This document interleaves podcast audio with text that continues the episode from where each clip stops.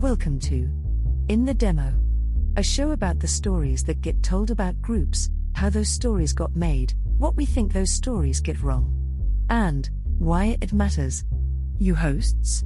Farrah Bostic is the founder and head of research and strategy of The Difference Engine, a strategic insights consultancy focused on helping business leaders make decisions. Adam Pierno, author and brand consultant and managing director of brand strategy at Arizona State University. This time, Farrah and Adam are calling in reinforcements. You'll hear the voice of Rose Cameron, innovation principal and founder of Cameron Consulting. She was on the ground, conducting real research into the millennial segment for major brands before the name millennial existed. You are now in the demo. I'm Adam Pierno, Generation X. Uh, and I'm Farrah Bostic, the latchkey kid generation. Oh, that is a great one. That's nice. a great one. Yes. Yeah. I, I am. A, I was a latchkey kid. Were you? No. oh, you not. weren't. No, no. Yeah, for part for part of my life, I was. Yeah. I, I strongly identify with that, and I think we talked about with Rose. That's an expression that has gone away. And now, Rose Cameron. You brought up the term latchkey. Mm. Uh, I was doing a presentation at Northwestern Medical School in Chicago, and I brought up the term. I was talking about men and how their definition had changed. And I said a lot of the guys who were raised during the Gen X period were latchkey kids. The entire room looked at me like, What the heck are you talking about? That term was dead by the time they were growing up. Yeah. Mm-hmm. Right and uh, it, it's so interesting to see the death of key terms, right? Mm-hmm. Because contextually they had no relation. Yeah, this sort of surprises me that it's gone away since so many of us are alive who know, like two thirds of the country knows what it is. Maybe it is a term that's gone away because now we like criminalize people who leave their children alone. Oh, if they're in a um, car for 10 minutes while you're at Target, you go to jail.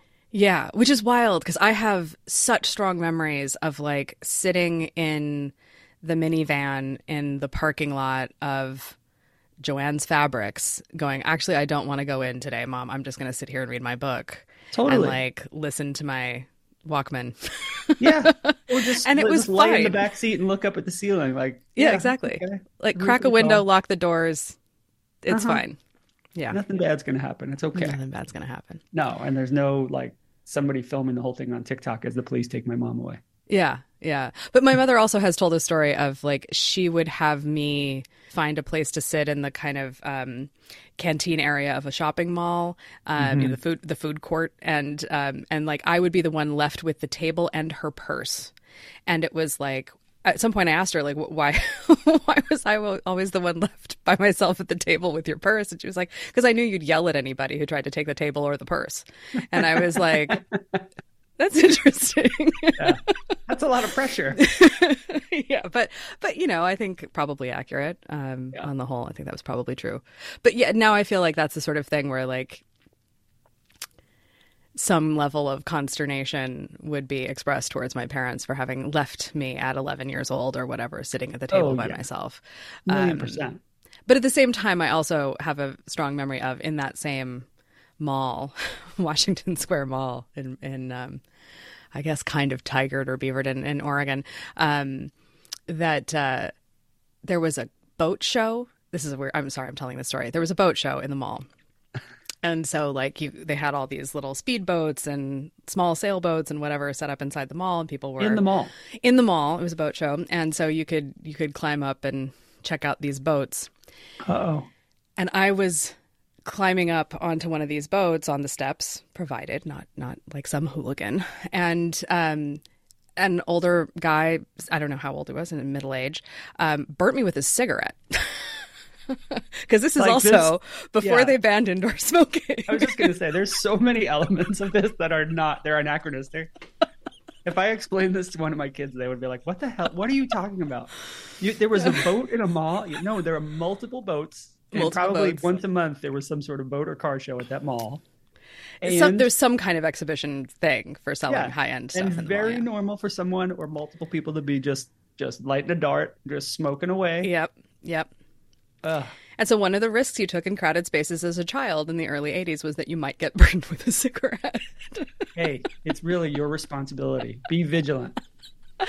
Oh God, yeah. So yes, I'm uh, was not myself a latchkey kid. Had a lot of friends who were, and so for those listening who don't know what a latchkey kid is, um, you were given a key to the house because you were coming home to an empty house after school, and some of those kids literally wore it like on a string around their necks, yeah. um, so that they wouldn't lose it.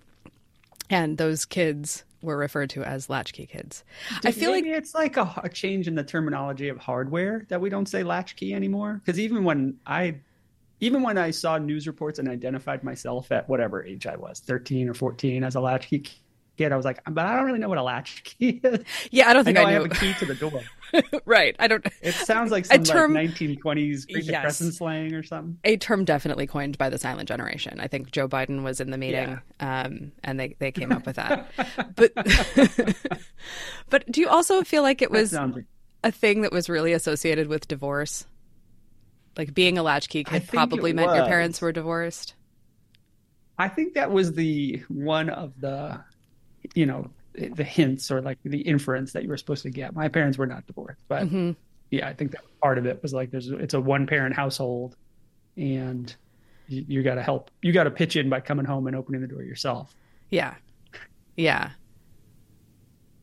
The thing that was also interesting in that kind of suburb was there was such a mix of like, no, you're, you're going to go over to Joey's house after school because his mom is at home, versus no, you're just going to let yourself in, make yourself a snack. You can watch TV. Get your homework done. Whatever. Yeah. you can start your homework. And from like, I don't know, 10 was a reasonable age for that to start? Nine even? I think so. Yeah. I think so. I mean, it's amazing we don't see more of it now with how much, how expensive childcare is.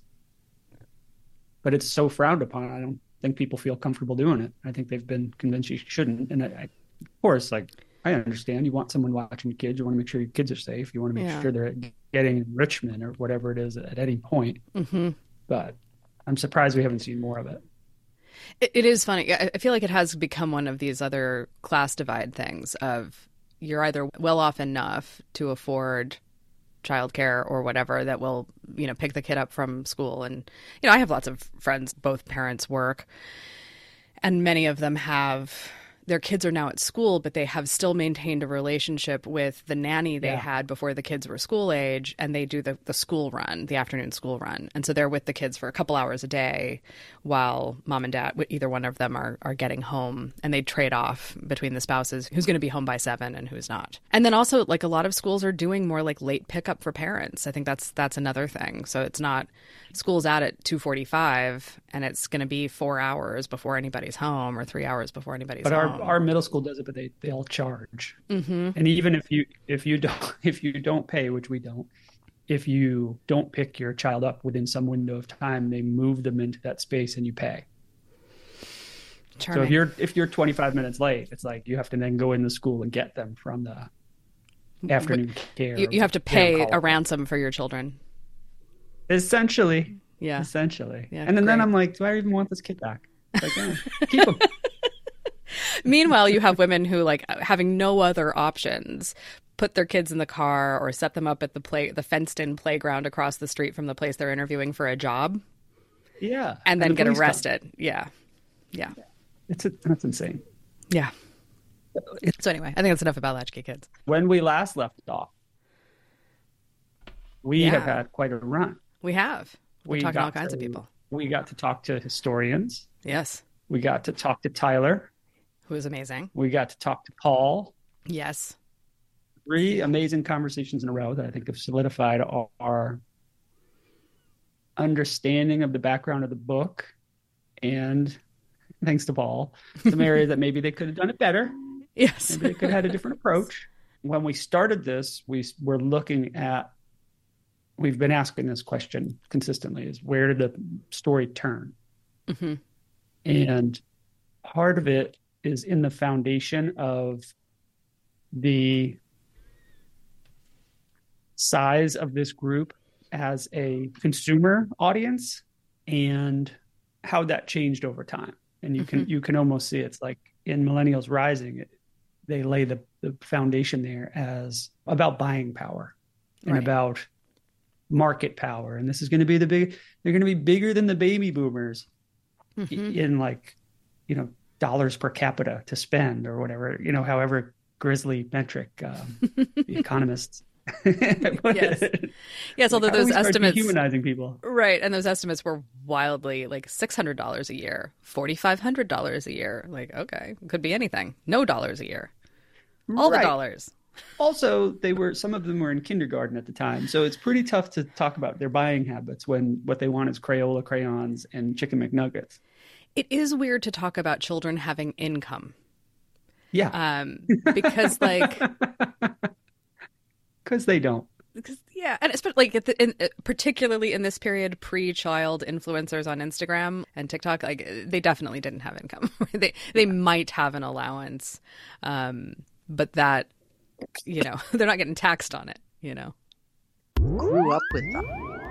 So I went from working on Stride Right and researching what they were like as babies and toddlers to McDonald's working on how they evolved the approach to the Happy Meal, uh, then on to Nintendo, them as teens and tweens, uh, at, well, very much the tween and teen aspect. And then I was working on gender definition. So I did the largest ever um, male study in the world in 2005 and discovered how men were evolving their definition very much based on generational drivers. And then the last bit was looking at them as parents. So I've literally watched them. And I think one of the things that you've probably seen is how much of this is actually the generation itself versus the life stage, you know, uh, Mhm. because I think one of the flaws of a lot of research is that they don't include um, the other generations to say what is the same or different, right? It's like doing a gender study without doing the other genders, right? You could say this of both, right? But you didn't study them, so you're buggered, right? um, so what I found and what my theory is is sure there was all of this stuff bubbling up around this generation. Uh, from the marketing perspective, there were two key drivers in my mind of why they became such a huge topic, area of topic. Uh, one was their sheer size. They range between 22 to 27% of the population at any given time and reporting. Uh, so everybody was after this enormous potential audience to sell stuff to. And the other one was, and, and I'm very open about this, their parentage. Okay. So if you look at how could they be such an enormous population, 27% of the population, 22% of the population? Well, their parents were the boomers who were 25% of the population, right? Largest generation ever, who felt that they were going to redefine the world, Yes. right? They were the kids there at Woodstock. They thought they were going to change everything. And as I've discovered in, in several workshops, where I'll have boomers in the audience of the workshop, these people are really bitter and twisted that they did not change the world, right? So they have delegated the changing of the world to their special snowflakes, their children. I love the idea that you made me choke. I love the idea that their allowance is going to be like a huge driver of the economy. There's so many. They're they're going to take that lawn mowing money and they're going to like hoist up the gap as to be the super corporation. Right, right. That immediately makes me think about a, a project years ago I did for Citizens Bank, actually. And we talked to people about a, a variety of age ranges and levels of in household income. I think they were all Citizens Bank customers, or that were they were in within the footprint of Citizens Banks in the Northeast, and we had these great conversations about very much borrowing from that book, The Culture Code. I don't know if you ever read that one, Yeah. but like, so what? What's your earliest memory of money? What's your earliest memory of either having it or earning it? What was the what was like the first big thing you spent your money on? What's your me- memory from childhood of going to a bank? What's it like now? And those kind of early, the first dollar I ever got was probably given to me by a grandparent or a parent. The first dollar I ever owned was from a paper route or mowing lawns or yeah. um, a lemonade stand or something like that. And then what was the first thing you spent your really spent your money on? It was like it was very America. Car, car, car, car. And and what's the car represent? Well, that's freedom. Money is something you save up to buy freedom. and then like my earliest childhood memories of going to a bank in the Northeast, I, I didn't have this experience as a kid, so I don't know if other people in the Pacific Northwest did, but the whole kind of passbook savings account thing thing. Yeah, yeah, I had that. We didn't do that. We certainly didn't do it through our schools. And a lot of people, like in the Philadelphia area, they had memories of like school did a field yeah, trip. It was a common thing to teach that kind of like stewardship of your money mm-hmm. and participation as part of civics education. That's great. I mean, we did not. I mean, I don't want to overstate the case. It wasn't totally awe inspiring, but it was also like a difference in the architecture of banks in like up to the early 90s where they were still especially again in the Northeast, like oak paneled and brass rails and yes. marble steps and things like that, and not they like smelled like banks, right? And not like small uh, cubicle office spaces with commercial carpeting and that right. kind of thing, which is right, what I remember. Exactly. but now it's like you ask people as adults what's their relationship with their bank like. And one of the metaphors people use that I will always refer to is like the assistant principal in charge of discipline. right. It's the person who's just on your case all the time. Yeah. Everything you do is wrong. And they're constantly like trying to penalize you by withholding your money. The idea that these kids had a lot of money and that they were just sort of spending it willy nilly is I, I I'm sure there were kids who did that. They're probably more affluent. But that's not the stories we heard in that particular project anyway. No, and um, also as part of that projection of their scale as consumers, they were presented as and you can see this in parts of millennials rising, but definitely in the millennial thought leadership that arose in the early 2000s into the 2010s, just pre-recession, really, mm-hmm. was that they're this huge audience and there's a code to unlocking them. You know, th- this yes. this 70 million people is a safe. Mm-hmm. And if you just know the code, it's like it's like one part avocado toast and one part like Barney. You know, it's like I don't know if that's how it's going to work. I, I, still I'm not sure that we can define everybody the same way. Um, yeah, yeah. I, think there's a couple of things here, and, and one is I'll sort of back up slightly to the conversation I had with Paul, which is you know part of the reason we talked to Paul Soldera about how to properly do segmentations and to kind of take a look at what we have surmised about the method that was used for the creation of the book Millennials Rising. And a lot of the stuff that gets cited in the press about millennials is that, like, first of all, that's just not a segment. like if, if, you were doing a segmentation study for a brand or a particular category, you would not base it solely on people's birth years. Like it's just too big to be meaningful. But the other reason to talk to him about it is that you know, a lot of these kinds of pieces about how Gen Z feels about their financial prospects. There was a, a report that came out the other day that was done by Edelman DXI, or I think that's what it's called, and for Intuit. And it's like, here's how Gen Z feels about their financial futures. And it's clearly a was a bespoke research project done by Intuit that they then agreed to take parts of it that were not specific to Intuit and like put out in the world right. for promotion. So those those kind of brand stories trickle up. But when they get trickled up, they get trickled up in these big segments like Gen Z, as opposed to the actual segments. Like you just know Intuit is does not have a segmentation that's like Gen Z, Gen Y, right? whatever. Like, yeah. And so when when CNN, I want to be specific and not say the media, when Washington Post or the New York Post, who we called out in one of the earlier mm-hmm. episodes, puts millennials in the headline, the data they're pulling from is and a total extrapolation of you know some smaller segmentation study that happens to have millennials in it you know in that age range but they were also banking customers or they were also like coffee consumers or they were also recipients of some sort of health care people don't do research of 70 million people. You, you just don't do it. No. It's not fruitful no, we we did a project that we still haven't fully reported out a couple of summers ago where we surveyed 1600 people across the US. It was designed to be demographically representative of the US, but we did bump up samples um, so that we would have readable sample sizes for Black and Hispanic groups and also younger people. And when we got one version of the report analysis back, they tried to kind of look at it by generations. And they were like, there are no meaningful differences between Gen Z and millennials and Gen Xers and baby boomers on this. And I was like, I wasn't expecting there to be. Right. What we do then is we do regression analysis to figure out what are the actual clusters that represent a segment. And it winds up being this is a study about decision making. So, like, there are people who are fearful and have had bad luck. And so they are extremely cautious there are people who have kind of danced through their lives and things have generally worked out. and so they're pretty optimistic. Right. And then there's like a group that tries to be as rational as possible and as fact based as possible. And they really like talking to experts, but they don't want to spend a ton of time on this. So they have like a natural internal clock cutoff point where it's like, I have collected enough data, it's time to act. And yeah. the result of the action will teach me what to do next love those guys, but they're a little crazy in their own way.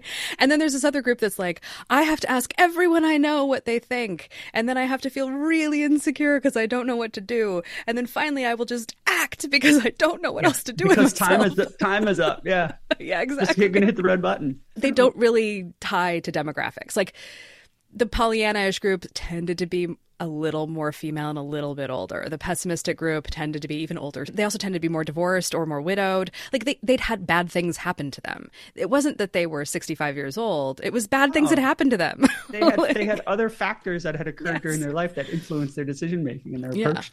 Yeah. yeah. yeah. I mean, and, and I, that is part of the story of the millennial myth is it's all good. It's all good. You know, the the, mm-hmm. the hockey stick is going up, up, up. Oh, there's going to be a hundred million of these amazing consumers. They're going to change the world. Thank you, Tyler. You know, it's your time to shine. Let's go. and then the Great Recession comes, and it's like, well, actually, we have to start saving money. Yeah, we can't just buy a new iPhone every two months because mm-hmm. uh, Steve Jobs or Tim Cook tells us to. And in fact, I'm watching, you know, the devastation of my any saved wealth or my parents saved wealth. Mm-hmm and that's it kind of pulled the bottom out of that projection changed mm-hmm. the projection. The scale of the audience has not changed. I mean it went from 100 million in the 90s to what it actually turned out to be closer to 70 million millennials in the us mm-hmm. so that did that did shrink but that, that wasn't revealed in 2010 yeah, no. we knew that before. I think that's that the size thing matters a lot. And it, it's just funny because obviously, you know, we've read things and had conversations, and the Millennials Rising book makes this argument as well that by the time they write Millennials Rising, they're talking about Gen X as being the product of a birth dearth, and that, you know, we've talked about this before that like b- baby boomers were actively avoiding having children. And so that's how yeah. you get this small generation. Except that when you actually look at the real numbers, there are about the same number of Gen Xers as baby boomers and about the same number of millennials as baby boomers and about the same number now of Gen Zers as baby boomers with like little wiggles here and there. Like yeah. slightly fewer Gen Xers, slightly more millennials, slightly fewer than millennials, Gen Zers, but that's because their parents are Gen Xers and there were slightly fewer of them to begin with. Like, but there are more of them. Like we are, I, like it makes me wonder where these like we've dropped below one in replacement data that you come across from time to time is coming from. I'm like, how are we dropping below one when I'm seeing like each of these generations are like incrementally larger than their parents' generation? Maybe maybe what we're encountering there also is just falling life expectancy and early childhood problems because we have a yeah. country that doesn't care about children and or healthcare. Um, yeah. yeah. Yeah. Or food regulation. Yeah. I'm sorry, Adam. Did you want the world to be safe?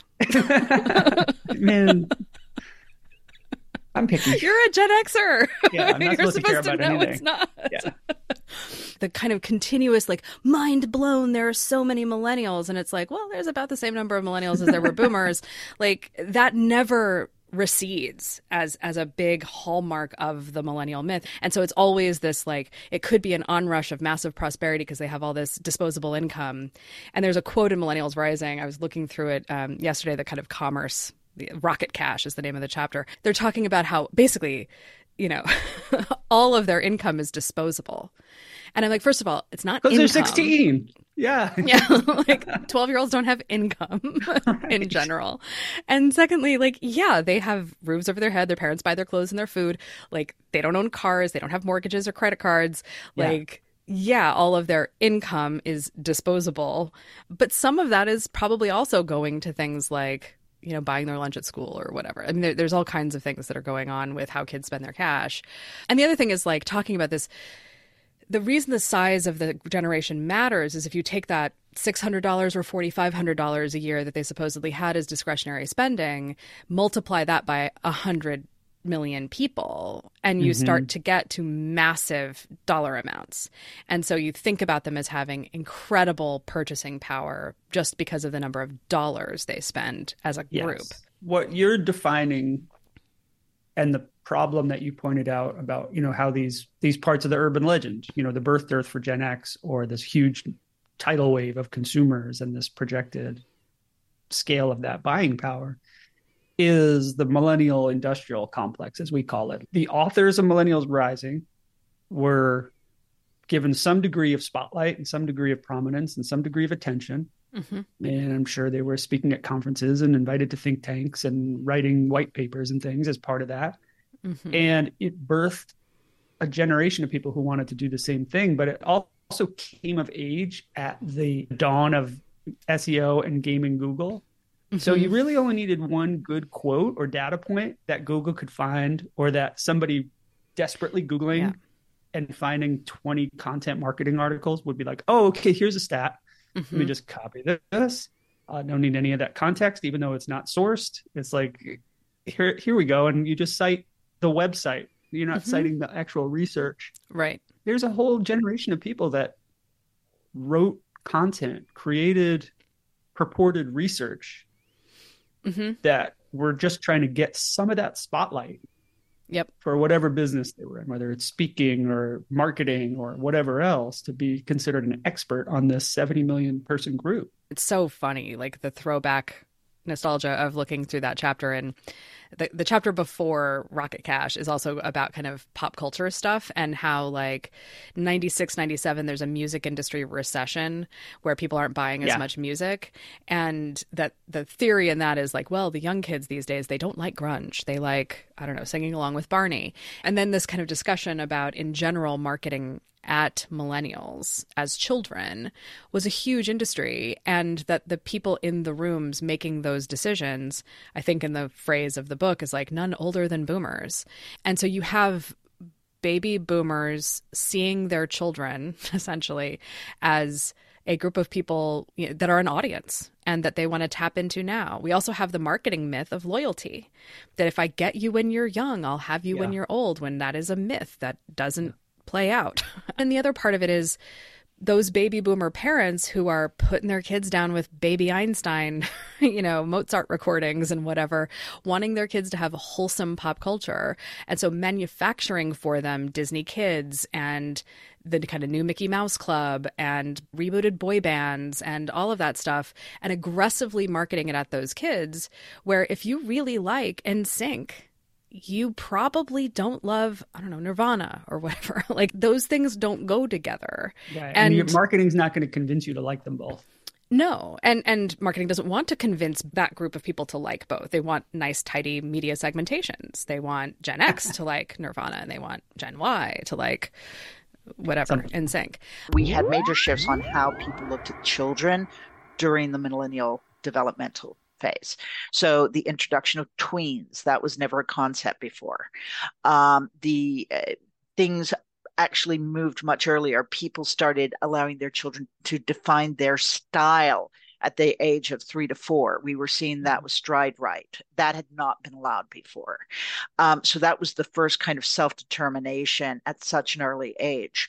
Um, so we are seeing a new approach to childhood defined by the boomers. And I think that's when they were saying, I'm creating an entity that's going to be significantly different from past generations. And I don't know, do do, th- do a lot of 13 year olds want want the like goth emo you know grinding guitars sort of experience some do i was one of them but, but again Gen X. but by the time that this is coming around, like everything is so manufactured specifically for this group and force fed to them that no wonder that's what they quote unquote like. And I think this is the other part that has always driven me crazy about both the media industry and the marketing business is they think they are chasing consumers and doing what the consumers want that like if we're doing link bait or we're doing whatever you know whatever it is we're doing it's because that's what the audience wants right. We're being useful. Yeah. The problem is they are manufacturers of culture who want to pretend that they're not in the manufacturing business. Yeah. And like they, they want to act like we're just a mirror. And it's like no you're not you are creating the culture the cultural menu for people to select from and you are making heavy-handed recommendations that if you're this age and this totally. income and this ethnicity then you will like these things trust us right. you will like them and the other thing that's interesting about millennials is they come of age in the 300 plus channel universe where content is segmented. So they're coming home and watching Disney Kids or Nickelodeon or MTV. There is a channel that says, I am the channel for you. Yeah, exactly. And so you are getting custom content aimed at a whole age cohort. Yeah. And that's all you know. So why would you why would you know about anything else? This is how we market to kids now in general. I mean, you see the exact same thing with Gen Z and like, I don't know, One Direction and Harry Styles and whatever. Like all of that stuff is a, a continuation of that same kind of marketing plan but it's, it's fascinating going back to that period where it, they like wholesome stuff and they like you know they, they like musicians that also are good people who have good relationships with their parents like literally a line in right. the book is something like that when you're 12 it's like that's the right answer that you're supposed to give exactly and then some interesting like kind of retconning Abercrombie and Fitch, for example, is a as a player in one of these chapters. And it's like, well, you know, they're doing this thing where it's essentially preppy clothing. And by the way, if you haven't listened to the articles of interest season on American Ivy, which is the original name of preppy fashion that Avery Trufelman makes. She used to be uh, 99% invisible. It's really good. It's like a history of where preppy style came from and how it kind of keeps coming back and never stops being relevant. Um, oh, I'll um, check it out. So Abercrombie and Fitch is doing that, but they're like layering this veneer of um, old enough to drink, old enough to send naked selfies. yeah, yeah. I, I, I worked there in the '90s, and it's it was like, oh, oh, the clothes are all very preppy, but the the posters and like having grabbing one of the guys that I worked with and being like, all right, you got to get out front, take your shirt off, and it's like, what? Yeah, what? Yeah. Guy to stand out in the Cambridge Side Mall with his shirt off and like wave people in. Like, what, I, I remember doing? that there was an Abercrombie and Fitch on the corner of uh, Houston and Broadway. And I remember like cold days where they were sending those dudes outside with no shirts on to stand out in front of that A and F. But like the interesting retcon is like, well, things were on the downward slide for them, and I'm like, not for a while. Like no. they were doing pretty well kind of up until the recession. Yeah. And Abercrombie and Fitch is still a brand that A is around and B that like European tourists make sure to hit when they come to New York City. Yeah, it still has that same reputation. Yeah. And and it probably that's more to do with Avery's wheelhouse, which is the American Ivy tradition. But the idea that it wasn't wholesome enough for these millennials and that's why it took a dive when like all brick and mortar retail took a dive in don't, the late 2000s. Don't try to use logic, Farrah. It's about these millennials, they all think the same way. And the way that they think is very straightforward and, and one dimensional. I think at this point, a thousand episodes in, Adam, that it's clear what my bias is, which is that I can explain all of these things through something other than generational demographics. yeah, you might be right. You might be right about that. But it, you know, we're we there is the expert that came from marketing and yeah they're they're trying to shape culture but there was also the other side of it which was the hr element and mm-hmm. not only do they have to be good buyers and good consumers good shoppers and we understand their values but we need them to work because even though they have yes. at 12 years old they already have bottomless disposable income yeah. we need them to be good employees because mm-hmm. we need them to generate endless amounts of cash so that they yep. can spend on Abercrombie and Fitch or or other things that they find more pure and wholesome. Yeah. And so that uh, SHRM world of like HR experts and management experts talking about millennial preferences and well they got a trophy in little league 15 years ago so now you have to give them a trophy every day that they show up to work on time. Yeah, and, and, that also is part of, you know, we've talked about this in other contexts that the beginnings of that story around 2000, the belief was these essentially good kids who are overprogrammed and, you know, all of that are going to be that in, as workers. They're going to be hardworking and they're going to be ambitious and trust and, authority and trust authority. And so that's what you have to deal with slash look forward to boomers and Xers who will be working with or managing these people as they come into the workforce. And that sounds good ish for a minute and then they like start to get closer to actually graduating from college and going to work. I, I, actually didn't go looking for this, and I probably should have. Were there equivalent things that were what the millennial blue collar worker is going to be like because I feel like all of these pieces are actually the millennial no. white collar worker. You know, it's funny. I haven't looked for it, so we we'll pin that as a follow up. But yeah, all the content I have ever read, which is a, a lot, um, has been white collar. It's been office drones. It's yeah. been how to what type of incentive program or what type of office culture they want, the mm-hmm. open floor plan, all that nonsense that that came with them. There's not a lot about blue collar or I mean, I bet you if you went into those trade publications or those trade organizations, there there probably is content, but it doesn't get served generally, and I've never searched for it. So shame on me. Well, but I think that's another part of the the trappings of the millennial myth are that they acknowledge that there are non-affluent millennials, but they don't deal with them. Yeah. Again, going back to the book, they sort of like, to be sure, the, the to be sure clause, to be sure, not all millennials experienced the rising tide lifting all boats of the 90s economically, but those who did are going to expensive Disneyland vacations and going to Manhattan and shopping at Prada. And we, we want to make sure we talk about them. Yeah. And, and, and the 70 million, they don't, because of the to be sure clause and the way they leave it hanging throughout the book, they don't tell you how much smaller to be sure makes that segment. Right. But if if you just go on like college graduation stats, you're basically saying goodbye to like what 60 65% of millennials? Yeah. Yeah. Yeah. And and and even a wilder number than that, we would have to it would be a topsy-turvy path to figure it out because because of the great recession a lot of people yeah. took longer than 4 years or right. stopped out it's not quite the straight line of that 30 to 35% attainment that we would normally expect right but so then I guess the question after that is as ever, we start out with this rosy picture of these upper middle class, college educated, mostly white millennials coming into the workforce, hardworking, ambitious. You're going to have to tell them to take time off. You're going to have to tell them to put that phone down. The Getty clip art of millennials with their phones, you know, lying in bed looking at their phones. I I'm guilty of using that in slides back in like 2005. but then once again, we have we have the great turn where maybe they're not that great. Maybe they're kind of a pain. Yeah. They're not all like they're cracked up to be. Yeah. And I think you. It turns out people are dimensional. Yeah. I think you've spent a little more time with some of those SHRM reports than I feel. I, I have a limited stomach for people wanting to blame young people for not knowing things. Um, well, they're young. Yeah. Of course. I mean, it, it does become a double edged sword where what a lot of those what a lot of those white papers and a lot of that research will tell you is you know you have to create a culture that's really welcoming and really inclusive but mm-hmm. then the downside is now you have a culture that's really welcoming and really inclusive. And it starts to become the story starts to turn from like how to attract those people into like look at the bed you've made for yourself sucker. Like sorry boomer.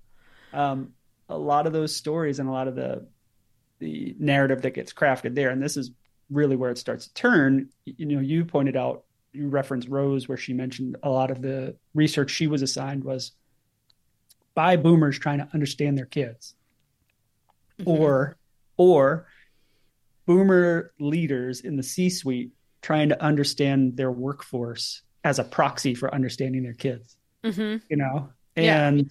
man, you can't.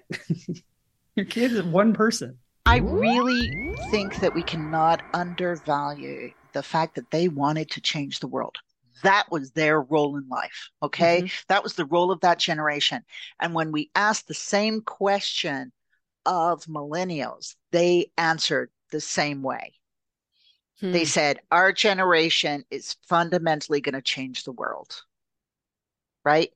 And I think that that was what their parents had given them as a legacy mm-hmm. and had imposed upon them and now you've got a group of people who you know have that kind of defining their generation for you know whatever it's worth and now I think they they may be taking control control of it into their own hands and mm-hmm. redefining what their parents imposed upon them.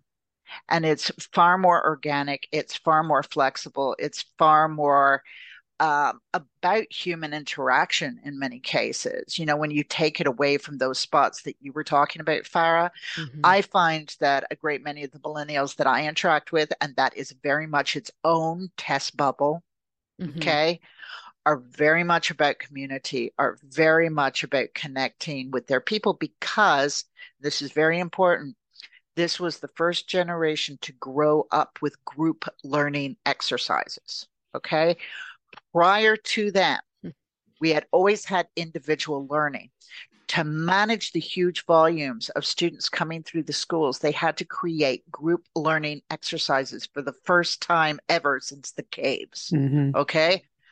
And so our people, our millennials, are much more open to learning and growing as groups versus individual competition, which their parents were very much at the forefront of. Well, and I think it's also the point in time, especially as you get closer to like get closer to like 2008, 2010 period, you have fewer and fewer of silent generation, greatest generation in the workforce. And so their kind of like man in the gray flannel suit kind of ideas about what going to work was like, that is that's over.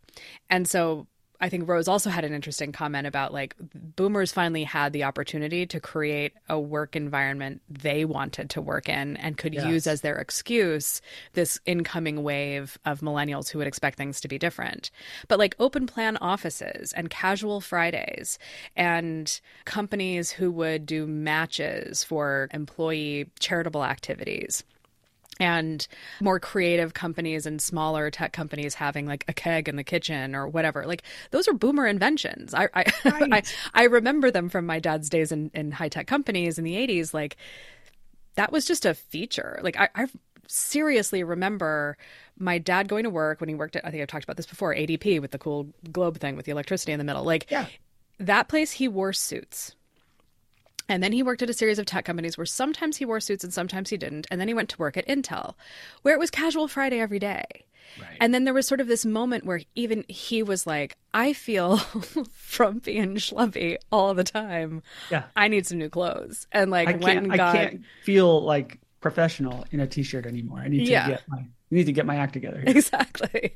And so he went and got some like nice sweaters and nicer trousers or whatever to wear to work. but even, but you know, like these were cultures where if you came to work in a suit, they'd be asking about like, you got, got an interview, you know? Yeah. Um, and so that culture, like, again, not invented by millennials, but sort of wink and a nod invented for millennials. Yes. But Rose also brought up the point of like, particularly, I think this was true in creative agencies and and tech startups of like, we need to build this from the ground up as a place where. and again, I don't know, like, is this push or pull? Like the whole story of how they were always on and always had their phones on them and were always connected to the internet and hardworking and ambitious. And so, therefore, we need to make this a comfortable place for them to live, not just to work. Yeah. And so, we need kitchens with free food and we need ping pong tables and overstuffed sofas and you know places you can hide and take a nap and all of that. Funny, I've never even thought about that, and all the times we've talked about it. That the the research that they were buying into said these people have a predisposition to be workaholics, and they'll always be plugged in. They're always on the internet. They're always online. And so the response wasn't like, well, we have to protect them from themselves. It was like, oh, then how do we put comfier chairs in so they'll work 16 hours a day yeah, until exactly. they like flame out? Well, and, and that also then I think is might might be a clue about why you had and Tyler made this observation as well of like one of her descriptions of millennials was people who cared about physical and mental well-being and mm-hmm. yet also struggled with anxiety and depression and other mental health crises. That's and why like, they care. Yeah, right. Because they were sold this bill of goods about like if you're hardworking and ambitious and always on and plugged in, and the promise of the internet is being always connected to the whole world, and that's a net good thing, you'd be exhausted too, and you'd be. Yeah. Anxious too, and to be honest, we all are. So, like, we're, we're living in that world. Say, I'm not a millennial. Um, yeah, But I think I to think stuff this back in the bottle. exactly. But I, I think like a little bit of, a, of an advantage that older generations have is that um, like that wasn't an always on expectation. Yeah. that like some of us remember our parents having jobs that were literally you know eight to five nine to five whatever they whatever the hours were those were the hours and they didn't bring work home and they weren't expected to take a phone call at eight o'clock at night from their boss and they weren't getting text messages all weekend about things and Yeah. like that there was a weekend and so you know that that that that was not something that uh, you know uh, until it's like 98 99 2000 that's not something that i grew up with as like an expectation or and certainly not a goal of like your job is to just always be working. No, I don't think until the BlackBerry. that's probably right. When it when it when you could get email, yeah yeah. Then it was like, oh no. Good I news, you can get email. Bad news, you can get email. i know and yet i still say the blackberry pearl is my favorite smartphone that i've ever had People love it. People lo- want their the BlackBerry. little- They want the keyboard back. Yeah. Yeah. and they want that little. i just love that little thing i don't know Yeah. why i I, did know. I never had a BlackBerry. My wife had one, and it's ah she still gets like, Well, I mean, one of the things about growing up in a kind of gearhead household um, is that I've had Nokia smartphones. I had the BlackBerry Pearl. At work, I had a uh, what was it, a Samsung Blackjack or something at one point. oh yeah, I had I had Palm Treos. Um, we had Microsoft as a client, so we had to use Oh, Microsoft operating system um, things. The Palm Treo was like a brick until you go to Japan, in which case all of a sudden it becomes the most amazing device you've ever owned because Yeah. it works really well on their networks. Um, and uh, I was like, oh, this this Yeah. thing suddenly became valuable to me Yeah. on, the, on the Narita Express. And then um, and then I got my, in 2007, I took my parents to Hawaii, and my mom gave me an iPhone because she was working at AT and T at the time. oh, and that, then you never look back. Yeah, yeah. Yeah. AT it's been an iPhone ever since. Yeah, there's no once you get there, it's like, what am I doing? Yeah, You can put, put whatever folding thing on. Stop it. Yeah. This this is it. I don't, I don't need to fold anything. No, Though do I, So I do miss those we- little tiny Nokias. When you see those in like period TV shows, the little chocolate bar ones. I yeah, love no. them. I, I miss them. They I even my like pocket. the T9. oh, the T9 was great. Kids today So- don't know about T9. No. So I'm glad we talked about the workplace because in our next conversation we're going to pick that up a little bit as we talk Mhm. about the the idea that they millennials were all these idealists and figure out how Mhm. that part of the story got subverted and again it's a combination of HR marketing essentially lies corporate greed and so we'll pick that up in the uh, in the next episode Yeah. Yeah. I think it'll also be interesting to kind of dig a little under the, what I kind of call it, voice, um, in the spirit of what's that book, like Exit Voice and Loyalty or something like that. Like the voice part of the millennial story is a big one, which is that they want to have a say. Right? They get that job, they want to have a say. They're at school, they want to have a say. They're a consumer, they want to have a say. And it's kind of both celebrated as this new consumerism, this new way of working, and then is also like, oh, there's such pains. and derided. Um, yeah. yeah, yeah. And it's like we can't decide whether we want people to be their own best advocates or just to shut up and take it. And that that sort of maybe that is the actual story of millennials is that the like the wider culture can't decide whether we want to actually get actualized or whether we would prefer to kind of default to serfdom. Like I I, don't think know. it depends on where you're seated yeah. Yeah, that's probably as really we're true. learning. Yeah. On the next episode of In the Demo, Farrah and Adam look at how a generation universally described as idealists was expected to fix everything from business to government to the environment. I'm your robot host, Eliza. Please be kind. In the Demo is produced by Farrah Bostic and Adam Pierno, with support from the Difference Engine. Music by Omega Man, under the Creative Commons license. Go to inthedemopodcast.com for behind the scenes research and supporting information.